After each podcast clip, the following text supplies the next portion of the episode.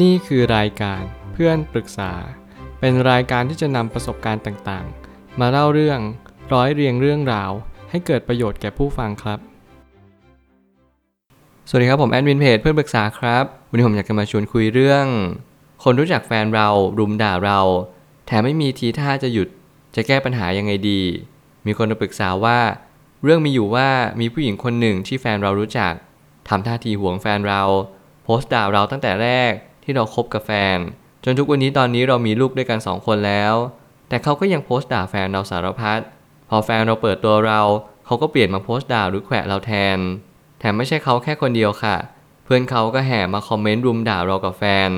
เป็นแบบนี้มาตลอดเวลาเลย อยากรู้ว่ามีวิธีทำให้เขาหยุดพฤติกรรมแบบนี้หน่อยค่ะ ผมว่าเรื่องราวนี้ทำให้ผมฉุกคิดได้หลายเรื่องเลย โดยเฉพาะเรื่องราวของผู้หญิงที่เป็นกันบ่อยมากนั่นก็คือ จับกลุ่มเมาส์มอยนินทา รวมไปถึงพยายามที่จะเสียมให้อีกคนหนึ่งเกลียดอีกคนหนึ่ง ผมเชื่อว่าจุดเริ่มต้นของเรื่องราวเหล่านี้มันมาจากการที่เรารักเพื่อนของเราเชื่อเพื่อนของเรา โดยให้เราหารู้ไหมว่าจริง ๆ แล้ว เหตุผลของการมีชีวิตอยู่ของแต่ละคนมันไม่เหมือนกัน ใช่ตัวแฟนเราเองอาจจะเป็นผู้ชายที่อาจจะเจ้าชู้มาก่อน หรืออาจจะเป็นคนที่ไม่ดีมาก่อนแน่นอนผู้หญิงคนนี้ที่เขามารุมด่า มาพยายามว่ากล่าวต่างๆ สารพัดสิ่งนั่นอาจจะเป็นเพราะว่าจิตใจเขาอาจจะไม่ได้กว้างมากพอที่จะเข้าใจว่า วันหนึ่งการเปลี่ยนแปลงย่อมเกิดขึ้น การเลือกราย่อมตามมา หรืออาจจะเป็นคนที่เราแค่รู้จัก แต่ว่าเราอาจจะผิดหวังบางเรื่อง ผมไม่ได้รู้ข้อมูลอะไรมากมายถึงขั้นที่จะสรุปรวมได้เลยว่า ผู้หญิงคนนี้เขาต้องการอะไรกันแน่ แต่ผมอยากให้แง่มุมหนึ่งที่ผมเชื่ออยู่ลึกๆว่าเหตุการณ์นี้จะไม่เกิดขึ้นถ้าไม่มีสิ่งนี้นั่นก็คือ เขาอาจจะอยากให้เราประสบความทุกข์ไม่ต่างกับสิ่งที่เขาทำแน่นอนเมื่อไหร่ก็ตามที่คน พยายามโยนสิ่งต่างๆ ที่ไม่ดีมาให้กับเรา เช่นคำด่า คำสบประมาทหรือคำต่างๆ ที่ทำให้จิตใจเราแย่ลง นั่นแหละเขาจะประสงค์ร้ายกับเราอย่างแน่นอน เราจึงจำเป็นจะต้องตั้งรับอย่างถูกวิธี และต้องตั้งสติด้วยเช่นกัน ผมไม่ตั้งคำถามขึ้นมาว่า วิธีเดียวและเป็นวิธีที่เราจำเป็น ต้องตระหนักมากที่สุดก็คือ ความสงบสยบความเคลื่อนไหว การที่เราไม่ตอบโต้วันหนึ่งเขาจะหยุดเอง นี่จึงเป็นสิ่งที่อาจจะเป็นดูเหมือนว่าเป็นคำพูดง่าย ๆ เป็นคำพูดที่ไม่ได้ผ่านการกลั่นกรอง แต่ผมพยายามอธิบายอย่างเข้าใจง่ายที่สุดนั่นก็คือ ความสงบนิ่งนี้ไม่ได้แปลว่าเราไม่ทำอะไร เราทำอย่างดีเยี่ยมนั่นคือการวางเฉยการเข้าใจ การโปร่งตกว่าในท้ายที่สุดแล้วเราไม่สามารถที่จะไปบอก หรือไปพูดให้อีกคนหนึ่งหยุดได้ แน่นอนว่าไม่มีใครกำลังด่าต้นไม้ตลอดทั้งชีวิต เราทุกคนกำลังด่าสิ่งมีชีวิต เราทุกคนกำลังชมสิ่งมีชีวิต เพียงเพราะว่าเราต้องการให้เขาตอบโต้ เรารู้สึกว่าเขาเนี่ยกำลัง reaction กับเรา สิ่งที่เราทำมันมีความหมาย สิ่งที่เราทำ อย่างน้อยที่สุดทำให้อีกคนหนึ่งรู้สึกกับสิ่งที่เราทำลงไป แน่นอนว่าต่อให้เรื่องราวมันผ่านมันมากน้อยเพียงใด บางคนก็ไม่เคยลืมเลือน บางคนก็ไม่เคยคิดที่จะปล่อยวางสิ่งเหล่านั้น หน้าที่เราคือเข้าใจ การเข้าใจคือคำตอบที่สุดเพราะว่าวันหนึ่งเราอาจจะเป็นเหมือนเขาก็ได้ที่เราไม่รู้ตัว เราจะไม่ได้ถึงขั้นไม่กลด่าใครเพียงแต่ เราก็ไม่เคยคิดจะปล่อยวาง ไม่เคยคิดที่จะลดละเลิกในการที่จะไม่เข้าใจคนอื่น ผมเชื่อว่าการที่เราแทนที่ด้วยความเข้าใจ แทนที่คนด้วย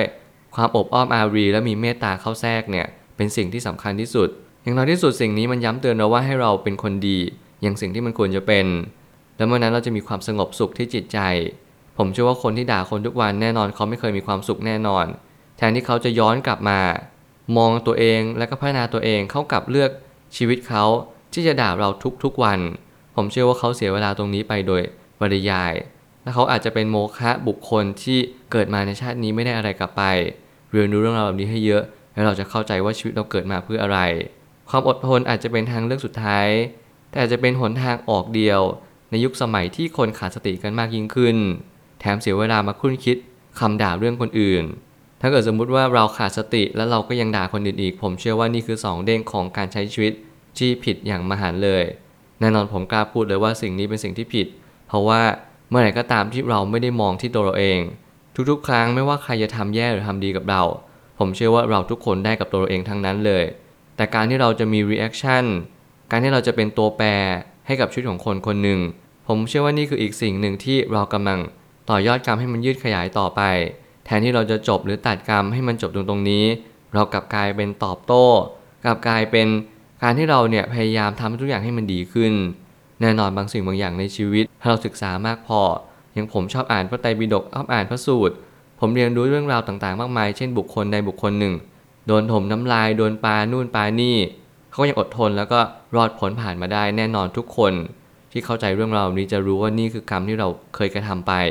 หน้าที่เราก็คืออดทนอดกลั้นให้ได้มากที่สุด ไม่ว่าอะไรก็ตาม ไม่มีเขาบังเอิญบนโลกใบนี้ คนคนหนึ่งอยู่ดีเขาก็อยากจะทำร้ายเรา อยากจะมาด่าเรา ให้เรารู้สึกเจ็บแสบ แน่นอนให้เราคิดในแง่ดีเลยว่า เขาด่าเราก็ยังดีกว่าปาหินใส่เรา ถ้าเขาปาหินใส่เราก็ยังดีกว่าเขาเอามีดมาแทงเรา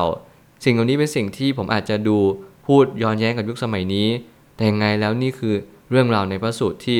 พระรูปหนึ่งให้อธิบายให้กับพระอีกรูปหนึ่งเข้าใจว่าทุกอย่างที่เราเกิดขึ้นในณวันนี้มีเหตุผลทั้งหมดทั้งสิ้น อย่าได้ตั้งคำถามเลยว่ามันเกิดเพราะอะไร แต่ให้เรารู้ชัดว่าเราจะทำอย่างไร ตอนนั้นเหตุการณ์นี้จะดีที่สุด ถ้าหากเราต้องการหาเหตุผล ให้เราฝึกที่จะตั้งคำถามไปว่า มันเกิดมาตั้งแต่ตอนไหน แล้วสาระสำคัญที่เขาด่าเรามันคืออะไร ลองสอบทานตัวเองส่วนหนึ่ง ถ้าเกิดสมมุติว่าเราต้องการรู้คำตอบจริง ๆ ว่าเหตุการณ์ครั้งนี้มันเกิดมาได้ยังไง ผมเชื่อว่าเราหาคำตอบเจอแน่นอน ลองคุยกับแฟนเราดูลองพยายามถกประเด็นในอดีตให้ได้มากที่สุดว่าประเด็นนี้เนี่ยมันเจาะลึกได้มากน้อยเพียงใด คนรู้จักแฟนเราทำไมก็ถึงด่าแฟนเราขนาดนี้ แล้วทำไมเวลาเรา แต่งงานกับเขาไป เขายังไม่ยอมหยุดแถมยังย้อนกลับมาด่าเราอีก เรื่องนี้มันเริ่มบานปลายเข้าไปใหญ่ เราลองคุยกับแฟนเพื่อหาโซลูชันหาทางออกร่วมกันว่า มันเกิดมาจากอะไรแล้วเราช่วยเขาได้ไหม ให้เขาเนี่ยหยุดด่าเรา หรือเราจะทำวิถีทางใดที่คนคนหนึ่งเขาจะเลิกราในการด่าเราไป แน่นอนสิ่งนี้อาจจะดูเหมือนไร้สาระว่าเออทำไมเราต้องไปนั่ง เข้าใจเขาไปนั่งขบคิดเรื่องเขา แต่แน่นอนขนาดเขายังขบคิดเรื่องเราเลย เราก็ขบคิดเรื่องเขาดีกว่า แต่ในแง่มุมที่ดี แต่ในแง่มุมที่มันเป็นทางออก ไม่ใช่เป็นทางตันหรือว่าเป็นการด่าทอกันหรือทำลายร่างกายกันแน่นอนเมื่อไหร่ก็ตามที่มันเป็นการแก้ปัญหามันคือการแก้ปัญหาจริง ๆ มันไม่ใช่การสร้างปัญหาเพิ่ม มันไม่ใช่การขยายตัวของปัญหาต่อไป อย่างไม่รู้จักจบไม่รู้จักสิ้น นี่เป็นเหตุผลว่าเราต้องแก้ปัญหาอย่างถูกวิธีเท่านั้น แก้ปัญหาที่เหตุ และผลจะแก้ตามไป กรณีที่เราไม่ได้รับรู้ถึงความผิดของตัวเอง